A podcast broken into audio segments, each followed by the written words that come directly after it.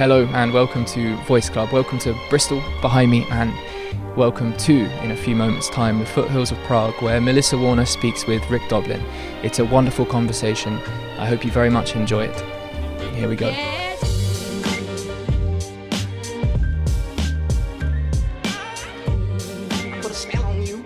And Rick, you've been an engine of change in the movement solidifying psychedelics as tools of personal healing and transformation.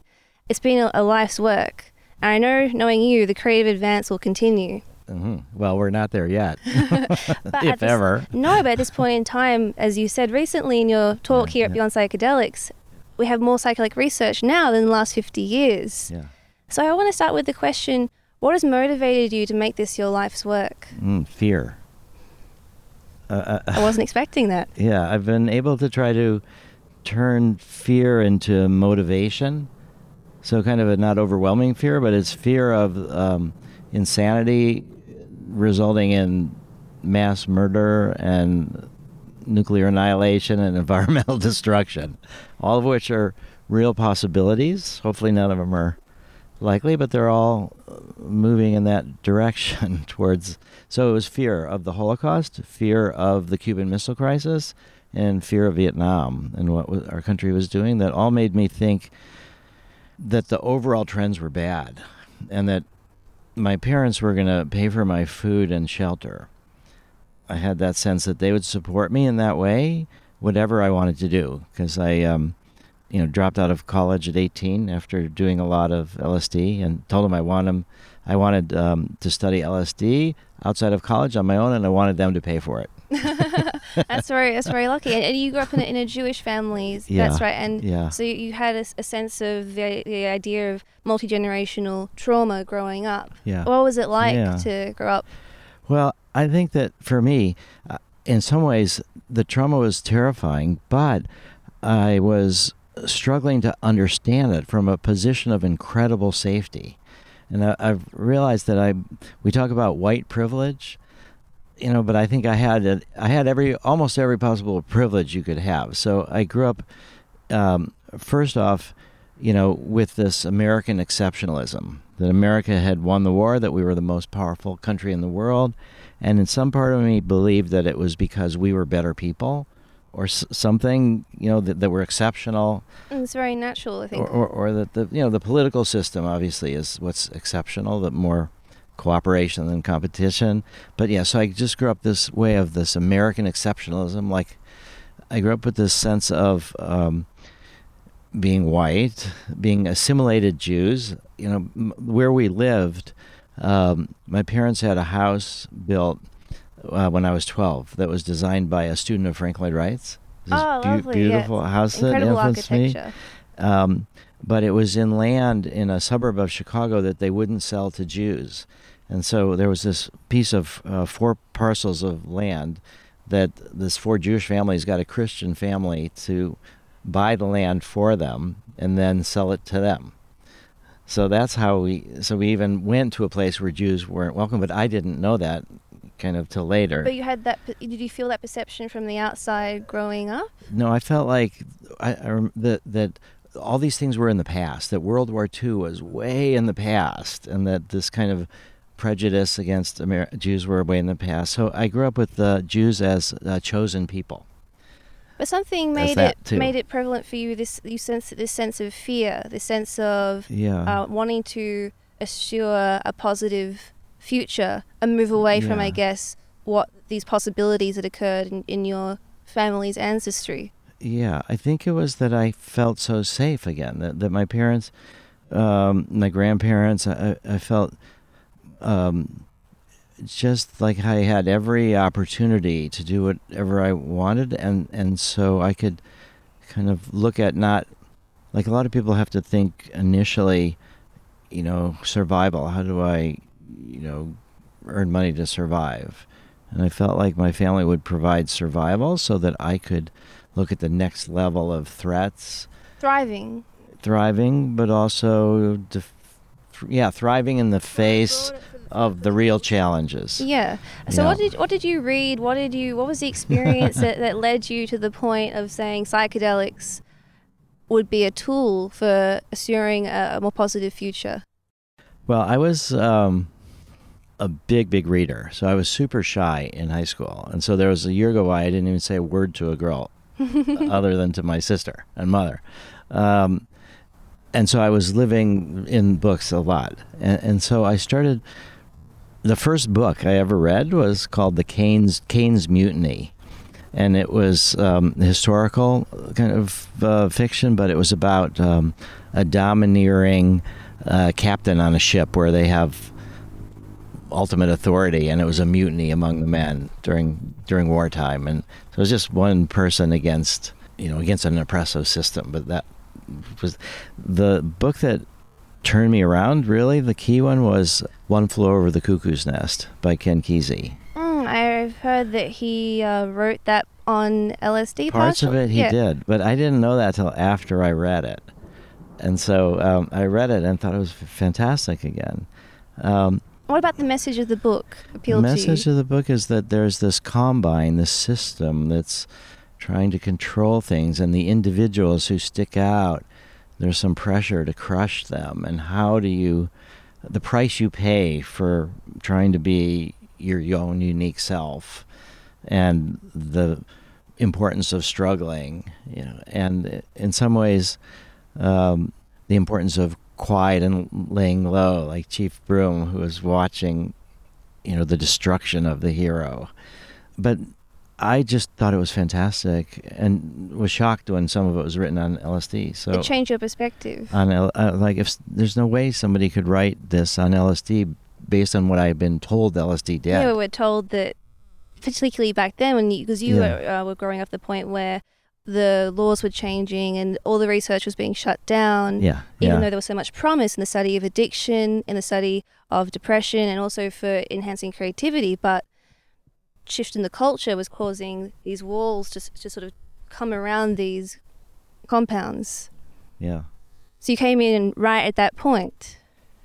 Yeah, and then the other things that I was reading, I was starting to read um, more Eastern mysticism. I read a lot of um, Herman Hesse and Jung and Freud and what I, I, Aldous Huxley, and so I would read. I tried to read everything somebody wrote.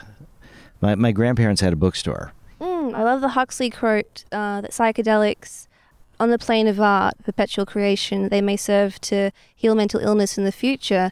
And that is a future that you're bringing in to fruition um, now. Yeah, yeah, yeah. We're trying to, we as a large group of people, trying to bring psychedelic medicines into the mainstream. What is it about the psychedelic experience that you feel connects people to a sense of meaning and a flexibility in which they can orient themselves towards change? And what was, in your early experiences, what led you to go, aha, uh-huh, this is where I'm going to donate my energies? Yeah, well, the first time I ever took L S D, you know, you hear so much about this mystical experience and beyond ego states and how it, um, you know, at the time it was mostly, like, the time I was doing, starting to do L S D, a standard dose was two hundred fifty micrograms. Right now, a standard dose of L S D is like sixty or seventy micrograms, or it's a lot less, but it was designed to have these overwhelming mystical experiences, and that was considered one dose. And so I had a lot of expectations of what that would be like, and I also had a lot of disappointment from my bar mitzvah, which I had thought would be a transformative experience, but really wasn't. And so the first things I started noticing when I was under the influence of L S D for the... was the way in which there was different kind of a depth to my feelings. You know, this kind of very thoughtful, I mean, uh, way that I proceeded very, you know, above my emotional life. But in a way so I could look at the, because I was so scared, I had so much fear. It it was, um, it, it woke me up to my emotions. Yeah, we often are out of touch with our emotions. I don't really know, we're not taught yeah. how to interpret them, how to handle them. And there is definitely, and I myself, have, coming from a scientific background, I very much stand on the side growing up of, of rationality and what can be calculated, what we can figure out. And I think that, that there is a sense that the mystical experience, what does it mean? And what is the what are the more irrational, emotional parts of our brain that are definitely there and need to be recognized? How do we best approach them and sort them out in a way that allows us to access our best selves? And psychedelics definitely can be tools for those. I've really enjoyed some of your stories of, mm. of your experiences. They've really enabled me to contact those both both sides of myself. And I particularly think of Uh, the story you told me about how psychedelics helped you communicate with your inner critic, that voice mm-hmm. that we, we yeah. all we all have yeah. that always knows what we could have done better, but not really doesn't really show us how. Can you tell us about that experience? um, I'd be glad to, even though um, it was very difficult. Um, it, it was um, at the time when um, in nineteen eighty-five, when we were just starting to sue the D E A. And so there was a fellow, Leo Zaff, that was the, we call him the secret chief, the leader of underground psychedelic therapy, who really helped introduce M D M A. He said to me that as long as I was starting to do more political work, he wanted me to do an experience with Ibogaine that he thought would help me for my own shadow to kind of... And Ibogaine is quite different from other psychedelics, isn't it? It's it's used for this uh, healing of addiction. Yeah, I'd say it's um, more similar than different in the sense that it does give you a broader perspective. There's enhanced imagery. I, I, I think the difference is it's somehow more instinctual, it feels like. People talk about it as like their ancestors or more... Um, L S D feels like what clear and clean up in the head kind of, and psilocybin is a little bit more embodied mescaline that way too, and... Ibogaine's quite a long experience as well. It's very long, and so and it takes a long time to come on. So Leo said that he wanted to administer it with L S D. So it was three hundred fifty micrograms of L S D and about four grams of um, total alkaloid Ibogaine. And so the the essence of it was, though, that I realized this inner critic and f- just felt the the connection between self-criticism and self-hatred.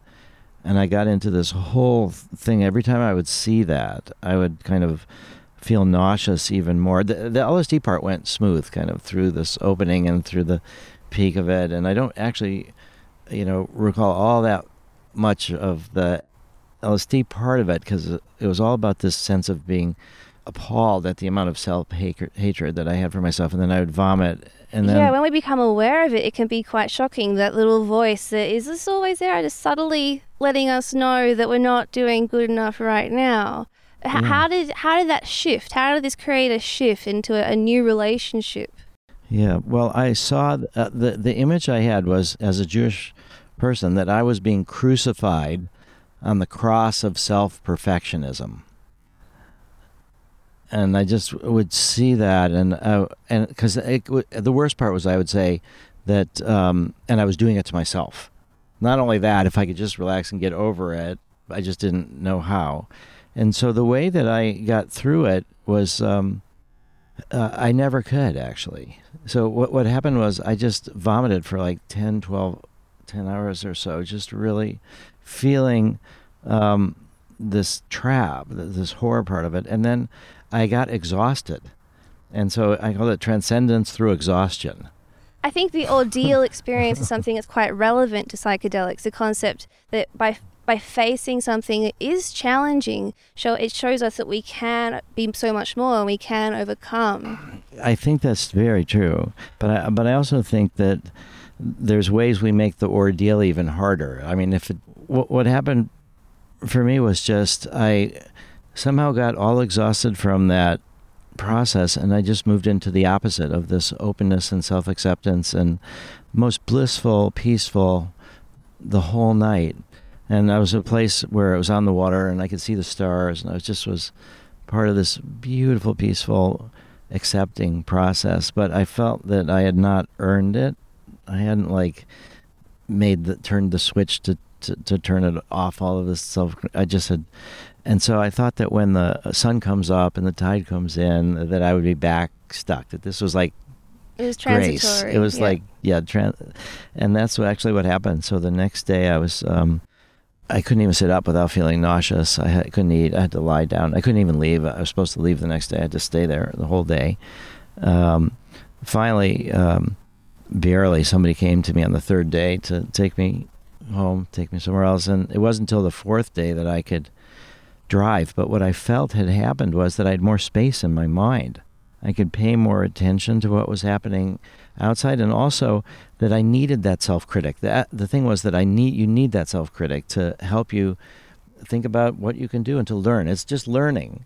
And you wouldn't even have those lessons if you hadn't done things, which you can be proud of yourself for having tried something, even if it fails.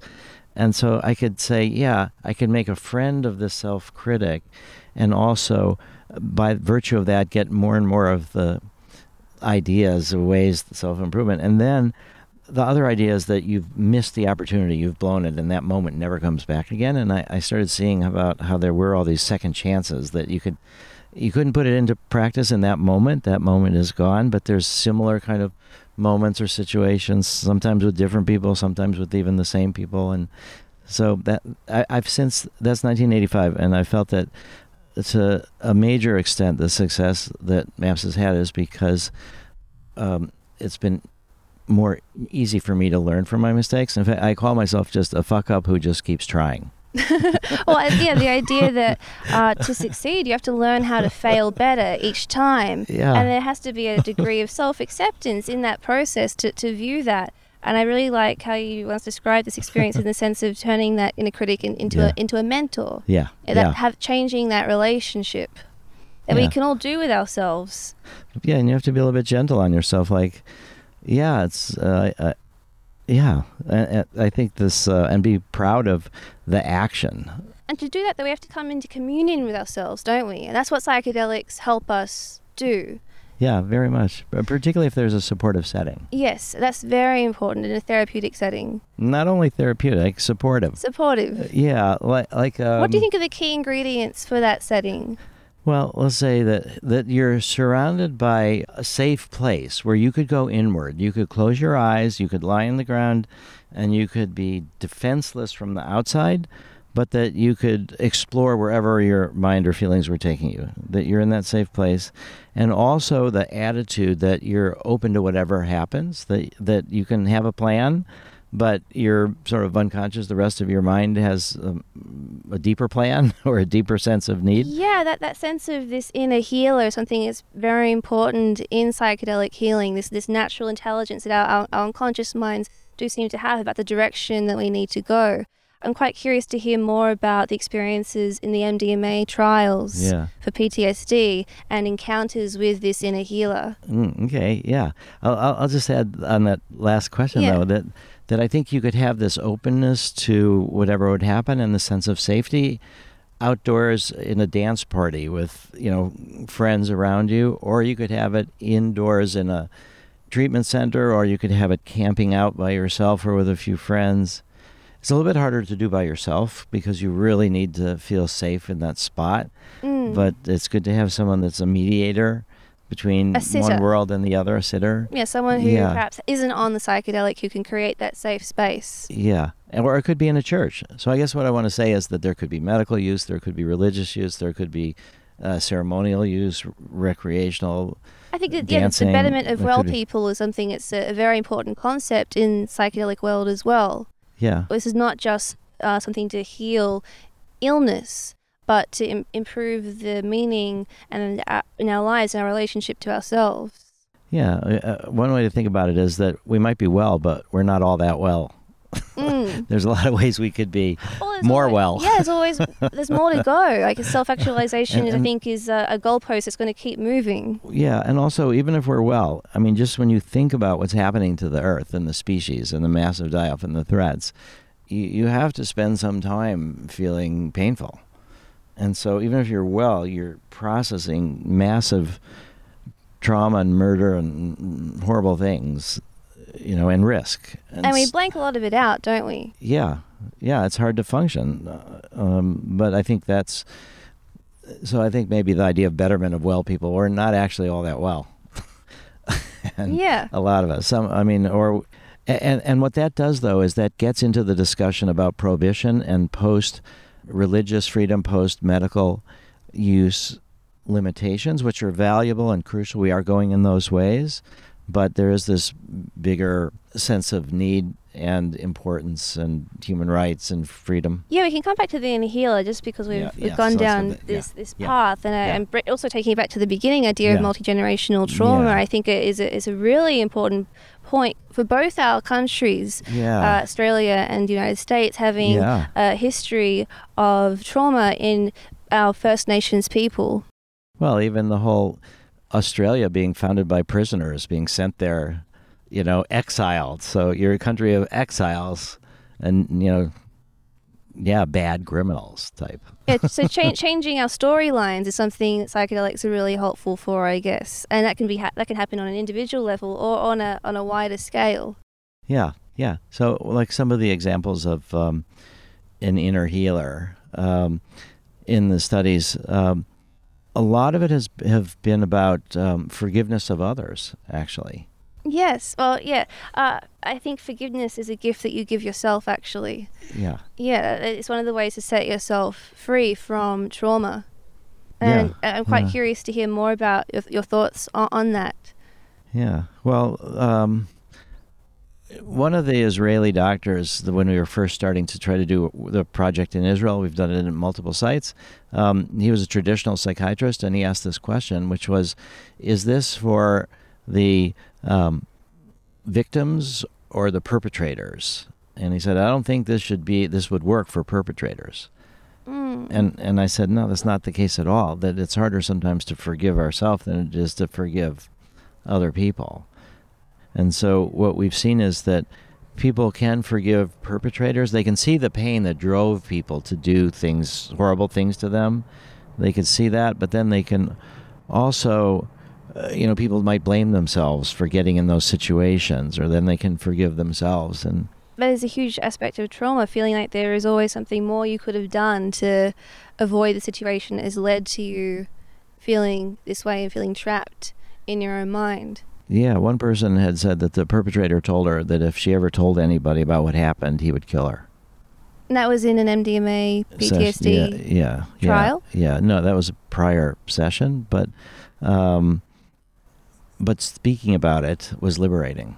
You know, the the, the fear was carried that whole time. Um, there's ways in which people, some of the veterans, have killed innocent people.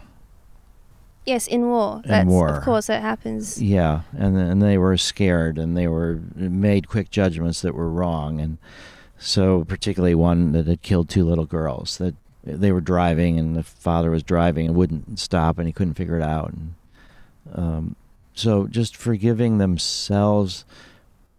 Now, I think there's a edge. It's not like they think they did the right thing. It's not like people have said to me, are you making war easier? Are you making it easier for soldiers to do horrible things and then just take M D M A and then they're fine and they're going to go out and do them again? And so I, I think it's important to say that it was forgiving, but not, um, thinking that it was okay. It was, it was something that they had to accept and move on. Not so much, forgiving doesn't mean saying it didn't matter or it wasn't okay.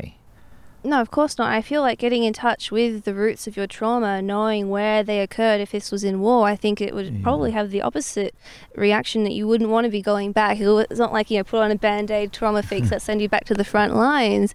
No. That's, I can't imagine that would be the reaction of many of the soldiers in the trials. Is that the... Well, I think the difference is that if you believe in the mission, you know, that's the question is, um, like if you were in a war for survival and somebody, and you got wounded and you um, needed to um, take some time to get emotionally patched up and you felt that everything was a threat, you might go back to the war. But if you don't really believe in the mission, like with Iraq, the invasion of Iraq is our optional war. And a lot of people grew to see that we weren't helping and that it was not welcome and that they didn't believe in the mission. So I think, because um, we've had these discussions with the, the Department of Defense and other people, it's like the sooner you can treat people to the trauma, the better, which means moving from veterans to active duty soldiers, mm. if you can, or moving from people that have had P T S D from a childhood and then waiting till they get adults and then treating them. You know, actually, I mean, the F D A is requiring us to do pediatric studies once we complete the studies in adults. So I think this So treating childhood trauma. Yeah, very much so. Uh, well, one of the friends that was at the conference here, Torsten Passy, was like, what happens if you were um, doing M D M A therapy long ago and a Nazi concentration camp guard said they needed help? Would you treat them? You know, is that just, you know, they're doing this inhumane thing and you just help them process and they go back and they, you know, shove more people in the gas chamber? I mean, that was his his worry, is that happening? Mm. And so I, I think that it's not likely to be that. Yeah, I think when you get sensitized to the emotional consequences of what you're doing, if you don't believe in it, it'll make it harder to do. Yes, being in touch with yourself. I think it's totally relevant for veterans, but also victims of sexual assault and domestic abuse. There's a sense that I, I know one person who experienced a, a rape, and she was concerned that if she were to use M D M A to heal, she wouldn't just be healing herself, but she would be losing her a, a sense of injustice mm-hmm. towards her abuse. And I, through our conversation, I sort of communicated to her that liberating herself from the rigidity that trauma causes around our, our, our functioning, this frozen state in time, that's what it is, it's, a, it's an entrapment in time, yeah. would actually free her to do work in the world, to change the mechanisms that have in society that have led to this mentality of the man who perpetrated the abuse against her. It's a, I'm quite interested to hear your thoughts on on the other side of trauma, which is the stuff that happens in, in everyone's lives, domestic abuse, sexual assault yeah, of women, yeah. and what yeah. MAPS is doing in regards yeah. to that side of trauma. Yeah, because um, there's way more trauma from those causes than from war. Mm. And, and I think sometimes people lose sight of that because we're just talking a lot about the veterans. But I'm curious, did your friend actually try M D M A, and what impact did it have if she did? She did try it. And it had a very positive impact. Uh, it did reveal, in fact, she didn't even have uh, memories of it, but her trauma had gone right back into childhood. Mm. And she was able to realize these patterns that had led to her eventual uh, re- more recent sexual assault, where she was fulfilling these, these rigid behavioral roles since her childhood. And she was able to leave the environment that she was in that was a dangerous one, where she was actually still living with the perpetrator. Wow. Yes, so a very positive effect. Okay, so it didn't make her uh, excuse it like it's okay totally and she'd stay not. with them forever. In fact, I, uh, re- I, she worked very hard on cultivating a, a lot of research about uh, the nature of sexual abuse and the prevalence of it in society after the rape. And I think, I think that the M D M A actually made it easier for her to tackle those issues. Hmm. And to deal with something it would be quite triggering otherwise, and she used that knowledge to empower and to teach other women. Mm.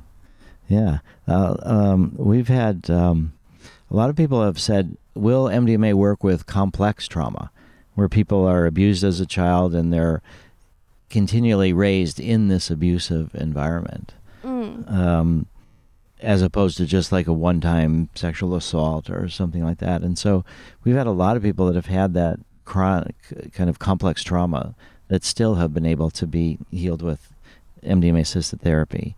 And the way in which it seems to to work, a lot of it is that um, just a lot of it is just processing the the emotions. People are, when things are happening, they tend, a lot of times people tend to dissociate. So we have a measure of dissociation, and we find that those people that are higher on dissociation take longer to heal. Because it takes a while. The fear is so great that that was their defense strategy. Well, yes, dissociation at one point in the trauma saved them from the full experience of the moment in which they were yeah. traumatized. So it's a protective mechanism, which is why it, you know, in the brain it's so locked in, because this is, you know, this is what allowed me to survive. Yeah, and it also helps you to stay um, conscious, to pay attention to ways you might escape or ways. So it's it's not just yeah, it's both helping you with really painful emotions, but also, yeah, dec- you know, ideas that you might get about increasing your chance to survive. Yeah, I think it's quite interesting how M D M A actually is likely to be, what the mechanism is in the brain of how it heals trauma. This idea that by remembering the trauma in a, in a safe cognitive yeah. space and a sense of love and a sense of complete ease that we can change the emotive aspects of that memory. Could you explain a bit more about how yeah. that works? Yeah, there's, um, l- lucky for me, the F D A, to make a drug into a medicine, you have to prove safety and efficacy, but you don't have to prove mechanism of action. So, but we do know a lot from other people who have funded mechanism of action. So the emotions get frozen when they happen. Um, there's the uh, fear processing part of the brain, the amygdala, which over time actually in P T S D patients gets more and more active. You kind of repeat these fear cycles this all stuck, over. Stuckness. Yeah, the prefrontal cortex where we kind of think logically and put things in context, that shrinks for people in P T S D. Their emotional part. They lose their sense of self. Yeah. And then there's, um, with M D M A, it almost does the opposite. It does the opposite. It, it reduces activity in the amygdala, so you can take fear emotions, and then it increases activity in the prefrontal cortex. But the other key part is that it um, increases the connection between the hippocampus, where memories are processed, and the amygdala. Mm. So fear-based memories can now move out of this place where it's like they're always still happening or about to happen, which is what the yeah what you talked about with time. You know, you're sort of stuck in the past. That you, you haven't been able to put something in the past. And, and so this movement of memory from this kind of immediate through processing, and often that takes place emotionally, crying, but also a lot through the body. There's a expert in uh, P T S D, Doctor Bessel van der Kolk, mm, yes. and his book is really terrific, and it's called The Body, the Body Keeps, Keeps the Score. score. Yes. Yeah. yeah. yeah so, I recommend that for anyone listening out there. Yeah, he's principal investigator on our Boston site. Mm, yes. Yeah.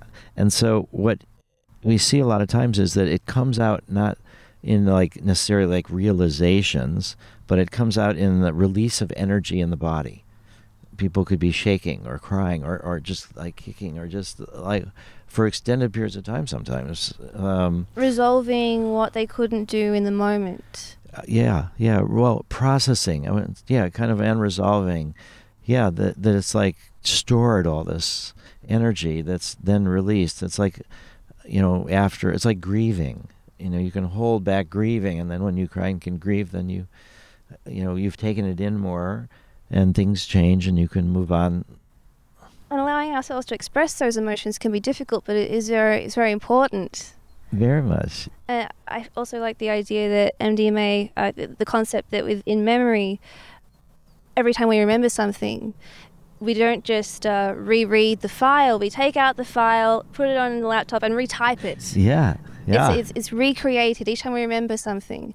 And M D M A, what may be happening is when we remember this this moment in this context of love and acceptance, yeah. we re-encode the memory without the fear and without the pain. Yeah. So I was just at the um, uh, Czech uh, National Institute of Mental Health uh, earlier today, and um, they were doing, you know, it was for mental health, and they were showing me some of the research that, that they do. That um, with rats, and they have one thing that's called episodic memory. So it's where they're trying to see if um, how much rats can remember about a particular maze, um, and it's it's a memory for the episode. But our memories are sort of combinations of episodic memory and emotional memory. And so what we see with M D M A for trauma is that the episodic memory is increased, because so much of it was linked with pain and was forgotten or suppressed or subconscious. So people under the influence of M D M A have an increase in memory of what actually happened. But the emotional memory is switched around from the, the panic and the fear associated and the lack of trust in the world is changed to a sense that you're processing it peacefully, it was in the past. And so then when the memory gets reconsolidated, it's... you even have a better episodic memory, and you've switched the emotional tone. Which is really important for healing. And you're growing new neurons. So there's neurogenesis, there's different pathways, and we've shown that after uh, P T S D treatment, um, in a bunch of patients, the amygdala activity is actually reduced. You can show physical consequences of changes in brain. Gen- genuine structural changes in the brain. Yeah, well, these are just so far just... Um, activity. Yeah. I don't think there's been, I don't know if they've shown, but yeah, there are studies now more and more showing neurogenesis from M D M A and other psychedelics, but I don't think that the neuroscientists have shown new structural pathways yet. Maybe they have. A change, a change in connectivity. But, but change in connectivity, yes, that's for sure. I'm quite interested in yeah. bringing it back to this concept of the, the mystical experience or, or peak yeah. experience, which I think are interchangeable terms, mystical experience um, and peak experience, peak experience being defined by Abraham Maslow as yeah. an important step for self-actualization um, on the hierarchy of, of needs. So what is it about this peak experience that you feel connects people to meaning in mm. their lives and to and to change? Mm. Well, it's so interesting you mentioned that about Maslow. So from the needs hierarchy, where you're saying the um, self-actualization as, as being the top, and then you're, so it's more like your survival needs, uh, your community, social needs, and then self-actualization at the top. So the peak experience idea is actually something that Maslow changed his ideas over time. Mm. And what he, he started humanistic psychology, and that had this kind of need hierarchy, but he also, near the end of his life, started transpersonal psychology. And so he changed the need hierarchy so that it was self-transcendence above self-actualization.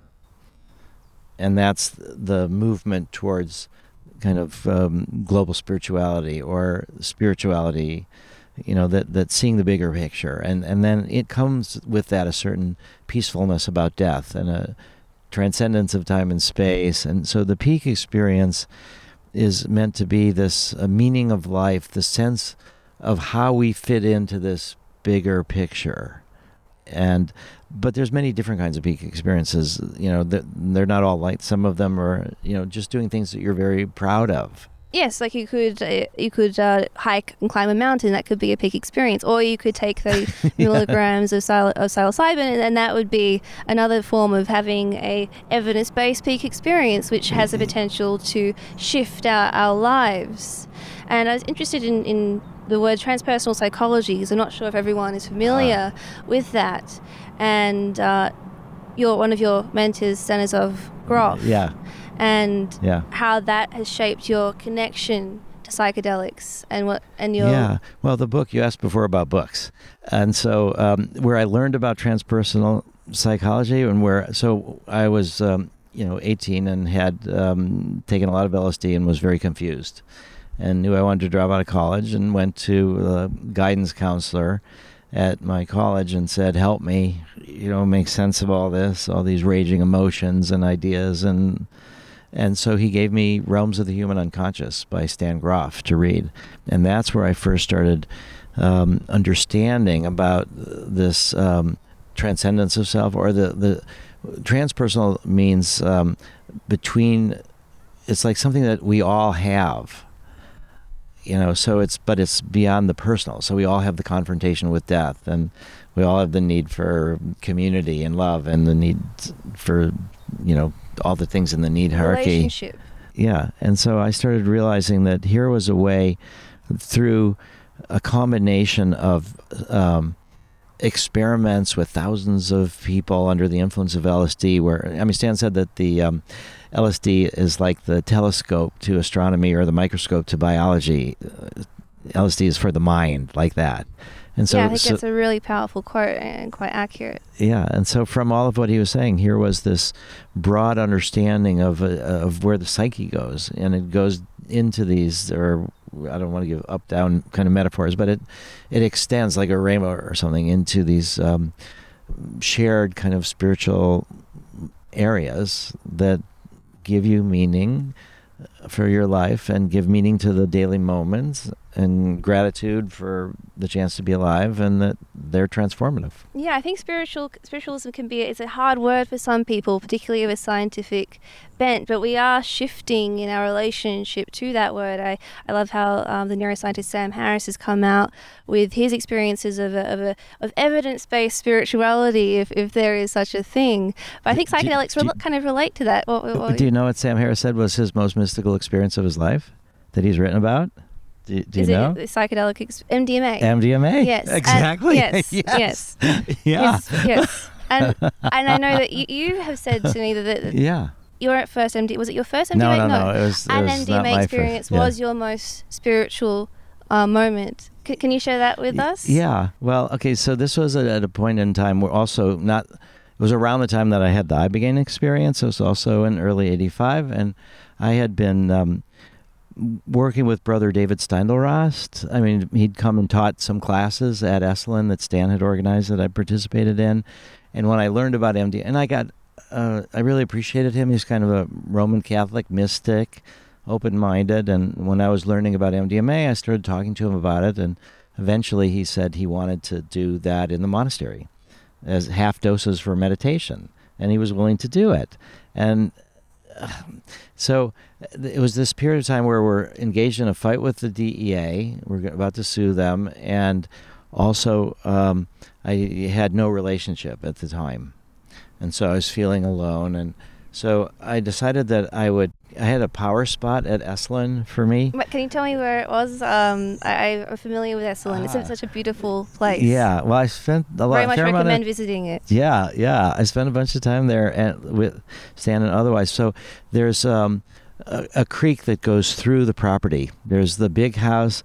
There's the... Um, Near the small waterfall? Near the small waterfall, near where the, um, um, right at the edge of the cliffs. Uh, so where that waterfall goes down and it goes into the ocean, right on the other side of it. So there's a path from the big house that you can't get down from uh, the rest of Esalen, which is their rooms and the hot baths, the, the, the hot tubs and the, where the guests stay. But across the river, across the bridge, you come from the other side and you go down to where the river is, and then you walk across it. It's not that deep, and there's a little spot that's about the size of this bench where the mountain comes right behind, and there's enormous boulders that are, you know, out in front of you, ways out. But so the high tide comes right around and right to there, and I would um, but you could be in this little spot surrounded by, at the most, you're safe and dry the whole time, no matter what the tide does. And but it's right nearby. You got mountain behind you, this little river, and it was safe though. I felt so. This was where I decided to do M D M A by myself at night, um, down and camping out, and just feeling really, really safe with the universe. It felt like the universe was my front yard. You know, the ocean was the front yard, and the sky was. And so part of the night was spent um, looking at a tree and somehow imagining that the tree was the D E A. And different people were in the, D- the tree were looking at me in different ways. And I was trying to negotiate this idea of how do I sue the D E A and stay safe? And so I, I came to the conclusion from that that um, that somehow they're always looking for under the rock or what's being hidden. And if you come directly at them, there is a certain kind of safety in that. And so I felt comfortable with that. But then I started thinking about, why would Brother David want to be um, celibate? Why would anybody want to, I could understand more wanting to be reflective, you know, and spend time meditating. And disciplined. And disciplined. But why would somebody want to, you know, not have human relationships like that um, and be celibate? Or not have human sexual relationships like that? And so I just started thinking about him for a while and just speculating on it. And then I started thinking that um, here I was, this, the roar of the ocean was incredible, and the, the, the vastness of the stars. And I just thought, man, I'm so tiny compared to all of this. And, and I could just, the more I beheld, the bigger it got. I was like, I would just fly up. I would lose myself and I would just fly up. And, and I thought, how come after a while, I realized I was still there somehow, that there was something that was keeping me there. I didn't just fly out into the universe. And I started just pondering the fact that it was gravity. It was the thing that holds things together, that that there was kind of a, um, without gravity, we would all be dispersed and everything would be, you know, uniform or whatever. So I felt like this gravity was um, this force of love, and that it was holding things together. And then I felt it as if it was the arms of a lover. And I felt like I was being cradled in the arms of gravity. and and it was so warm and rich that I, and then I thought, that's what the monastic life is about, is that if you can have this warmth to the universe, if you can somehow, you don't, You, you know, it doesn't come from an individual. It comes from the universe. And if you can feel it that way, that warm. Um, and so I, I felt like I understood a bit about uh, the monastic life. And I thought, well, great, I've done that with M D M A. Now I don't need to be celibate. I can go yes, off and you, find you, a girlfriend. You got, you, got the, you got the message, yes. Right. So then... Uh, That's um, the important part here. Yeah. I, I like uh, how okay. You, you go, you go. Well, let's see. So thirty years later, I was at a conference and I was able to sit next to Brother David. thirty years after that. And I was like, Brother David, I had this experience, most spiritual experience of my life. You were in, involved in it, you know, and I want to just describe it to you and see... what you think of it. So he said, okay. So I told him that story. And afterwards, he looked at me just for a second and he said, he said, Rick, I think of gravity every day. So you had the relationship. Yeah. I think it's interesting how you said you felt like uh, the ocean and the stars were your front yard, and yet that they are. They are our front yard, aren't they? It's yeah. we, we, we always forget. Yeah. And yeah. Isn't it wonderful when you when you ha- when you feel that way and, and you know it? Yeah. And I think feeling it is part of knowing it. Actually, Rita Marley, who is married to Bob Marley, she had an album that's a terrific album. And the name of the album is Who Feels It Knows It. And that's the connection we're looking for. And that is something yeah. definitely that psychedelics can provide us. Yeah. And so that, that's a great launch pad for the rest of your life. Because psychedelics are just tools. They're just one, one facet of, of a healthy life. Yeah.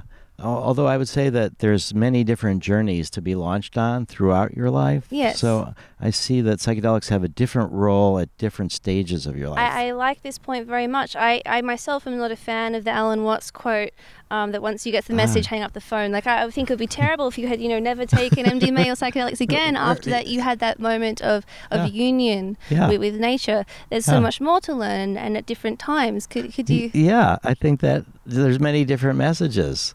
It's not, I think there's a certain, we all want to have the message.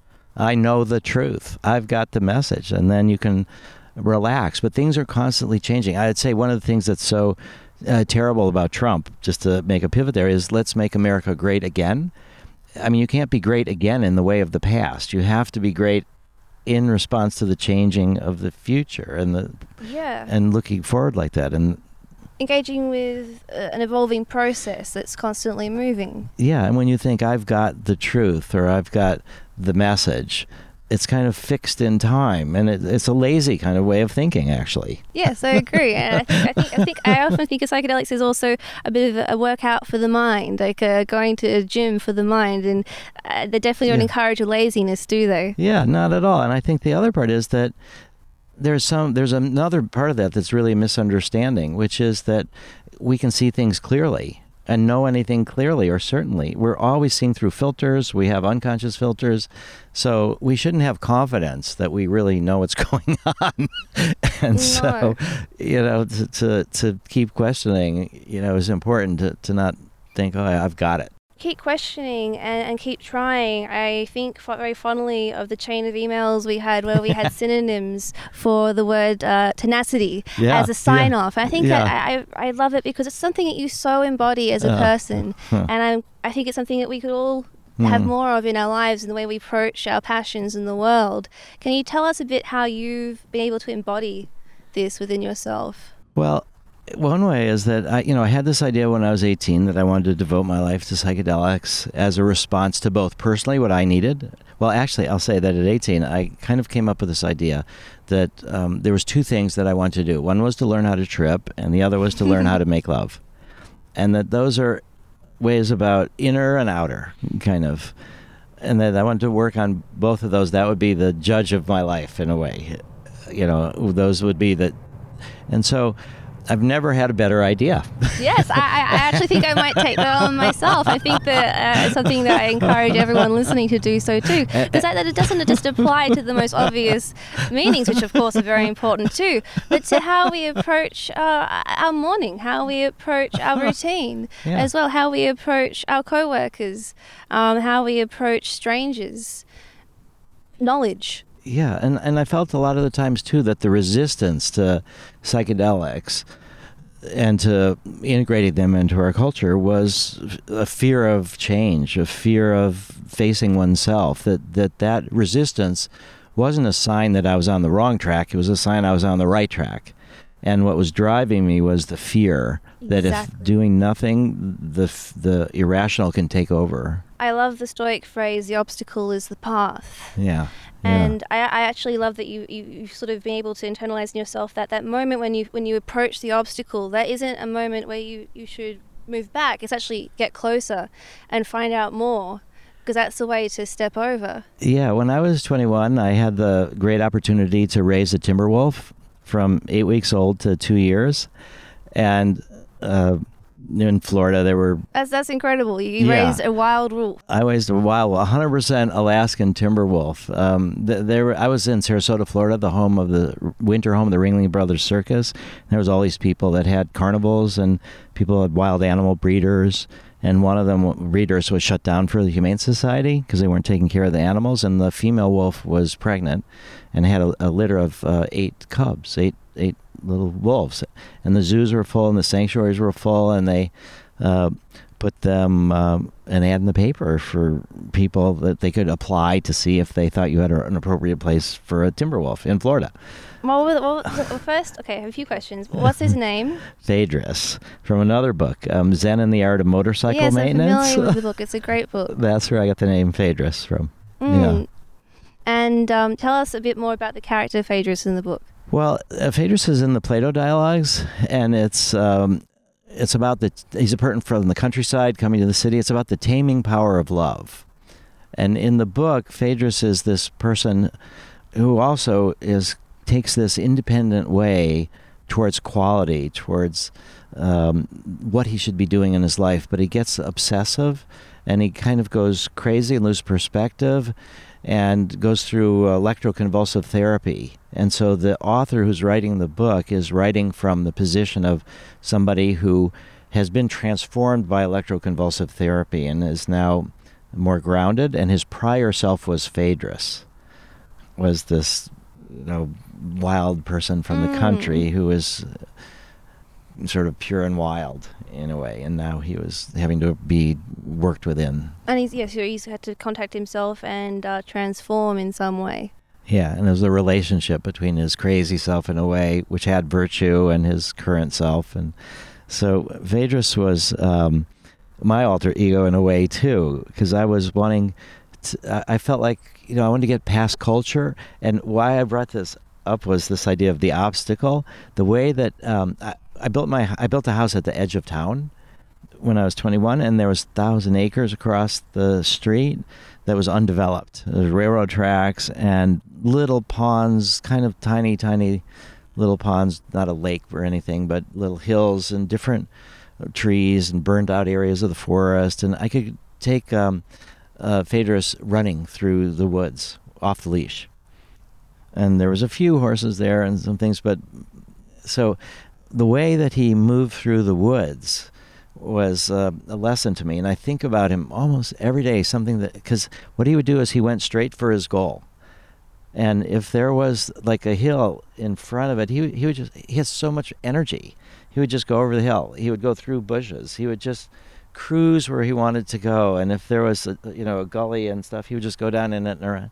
And you notice, like, here there's a sidewalk. In modern society, Western, there's sidewalks always. And we walk but, the path most traveled. Yeah, and they're not always the most direct way to get there. And sometimes they involve a tiny bit of an obstacle. Like, in front of a building, there'll be a little hill, but you have to walk way around this hill. But if you just walk over the hill, you get there faster, and you've had some exercise. So the way he moved through the world was this sense of obstacles were opportunities for exercise. And finding his authentic path, I guess. Yeah, yeah. And he had this quiet confidence. Um, one thing I learned about from him was, uh, and it's connected to psychedelics, I was a little bit nervous about the police at that time, and I had a bunch, a big L S D stash, and I had a friend, I asked him if he would store it for me at his house. And he had five acres and a kind of a farm, and he had this big Doberman that wasn't that friendly, but that I knew. And so there was a time I wanted to trip, and so I went over to his house to um, get some um, L S D, but he wasn't there, and the Doberman was like out back in the barn where, right where the freezer was. But I happened to have the wolf in, in my truck, and the wolf was just about um, five months old or something. It wasn't really, you know, fully grown or anything. It's still, and so I thought maybe there's some way, because the wolf... Um, a lot of dogs wouldn't want to play with him because he was different, but some dogs would. So I thought, okay, I'll get him out of the truck and just see what happens. And so I um, took him off the leash, and he wandered around the barn, and he saw this big Doberman sort of guarding the back door where the L S D stash was. And he just wandered around, and he saw the Doberman, and um, and he just kind of uh, casually kind of stepped on him and just sort of checked him out, and It it kind of really perplexed this Doberman, and he just got up and, and walked away from the door and left the barn and let me go in and get my L S D stash. And, you know, the Doberman, was, this was just, they were big difference in sizes at the time, but oh. It was just this kind of quiet confidence that this wolf had that I was trying to absorb, and also trying to um, realize that the myth is different than the reality, that this was... First off, wolves are born with their eyes closed for a few days. And because the Humane Society knew that this wolf was pregnant, they had taken um, the cubs away from the mother. They were prepared for that. And they were raised by people. And so when they opened their eyes, they opened their lives on, eyes on people. So they were kind of bonded to human beings. That's really beautiful. And so, yeah. I, I love this aspect of uh, Phaedrus just... dispelling this, this, this sense of, of myth of the Doberman being the, the powerful dog. Or, or the myth of the wolf is how I meant it, was that we think wolves are wolves don't really attack people. They're great social animals. They babysit for each other's kids. They one of the best things about wolves is that in the pack, when it's there's a struggle for dominance, and there's a fight between like a younger wolf who's reaching maturity and the older wolf who's in charge, that rarely, all, rarely, rarely does the older wolf get killed. You know, they can have these dominant struggles that change things without murder. So they're incredible animals. And That's something completely different from this, the perspective I had. So it sounded quite scary, ta- taming yeah. taming a wolf. Yeah. I guess we all we all have these uh, uh, myths and personal myths. And I yeah. think it's an important thing to, to recheck these stories, both externally but within ourselves. And that is what in- allows us to, to move through obstacles, to move through blockages in, in our in our path. Yeah, and I knew that the myths of the wolf were somewhat similar to the myths of psychedelics, that we have these ideas that these are going to drive people crazy, and that they're, and, and there's some um, situations where that's true, but these are um, tools to be tamed and used, but tamed in a way where it, it takes us beyond um, the fences of ourselves. So it's not really tamed. It's, it's a way to use it to help us grow in ways we might not otherwise grow. It's about the relationship you have with them. Yeah, yeah, and yeah. and so I, I felt that I, um, I learned a lot from um, just seeing how the myth wolves haven't only rabid wolves have ever killed people. Wolves don't attack people. I mean we. You know, lions kill people, tigers kill people, but wolves do not kill people. And we know that L S D has never killed a person. Not from physically, no, no. And no. people have done stupid things, and people have died. Or... And the set and setting is very important. Yeah, I think psychedelics... there's people who have committed suicide under the influence of psilocybin or L S D out of fear. Yeah, so set and setting yeah. is very important. Yeah. It's not just yeah. set and setting for psychedelics, but I think it's important to reflect on the set and setting we have just in our lives. Yeah. Psychedelics kind of sensitize ourselves to that. Very much. And encourage us to be able to change and shape what we want for ourselves in the world. Yeah, so um, so you've just said it so very articulately, and so I wonder, like, what do your parents uh, think when you talk to them about psychedelics? I'm not sure what liberties I have to to speak here, but I'll start with my mum. All right, my mum uh, is, is a Catholic high school teacher, very conservative. Um, she actually will say to people at my talks, I, you know, I grew up teaching young kids that drugs were bad, but I've seen the changes they have made in my daughter. I think it's very important that we have these compounds available for other people who may need them to heal or to mm. grow. Mm, wow. My dad, uh, we've tripped together. And he, he's a he's a he's a conservative lawyer. Wow. Um, and I feel like they've been able to heal our relationship with that, that difficult point in a young person's life when they are trying to outgrow their parents yeah. and, and come into their own autonomy. We've been able to establish an adult relationship through the trip we shared. Wow, that's beautiful. Yeah, it is really beautiful, and very thankful for them to be able to allow that transition. Um, wrapping up now, I think I think that's a nice. I think psychedelic family time is very important.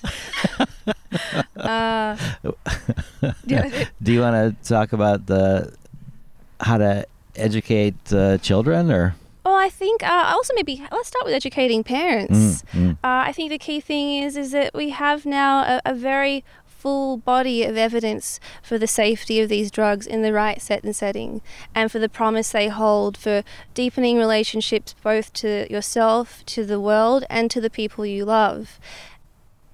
We can now show people that evidence. There's also conversations like this. There's also videos of, of sessions of healing for yeah, of yeah. P T S D, thanks to the availability of that of that media from the trials. Show your parents these things. Communicate.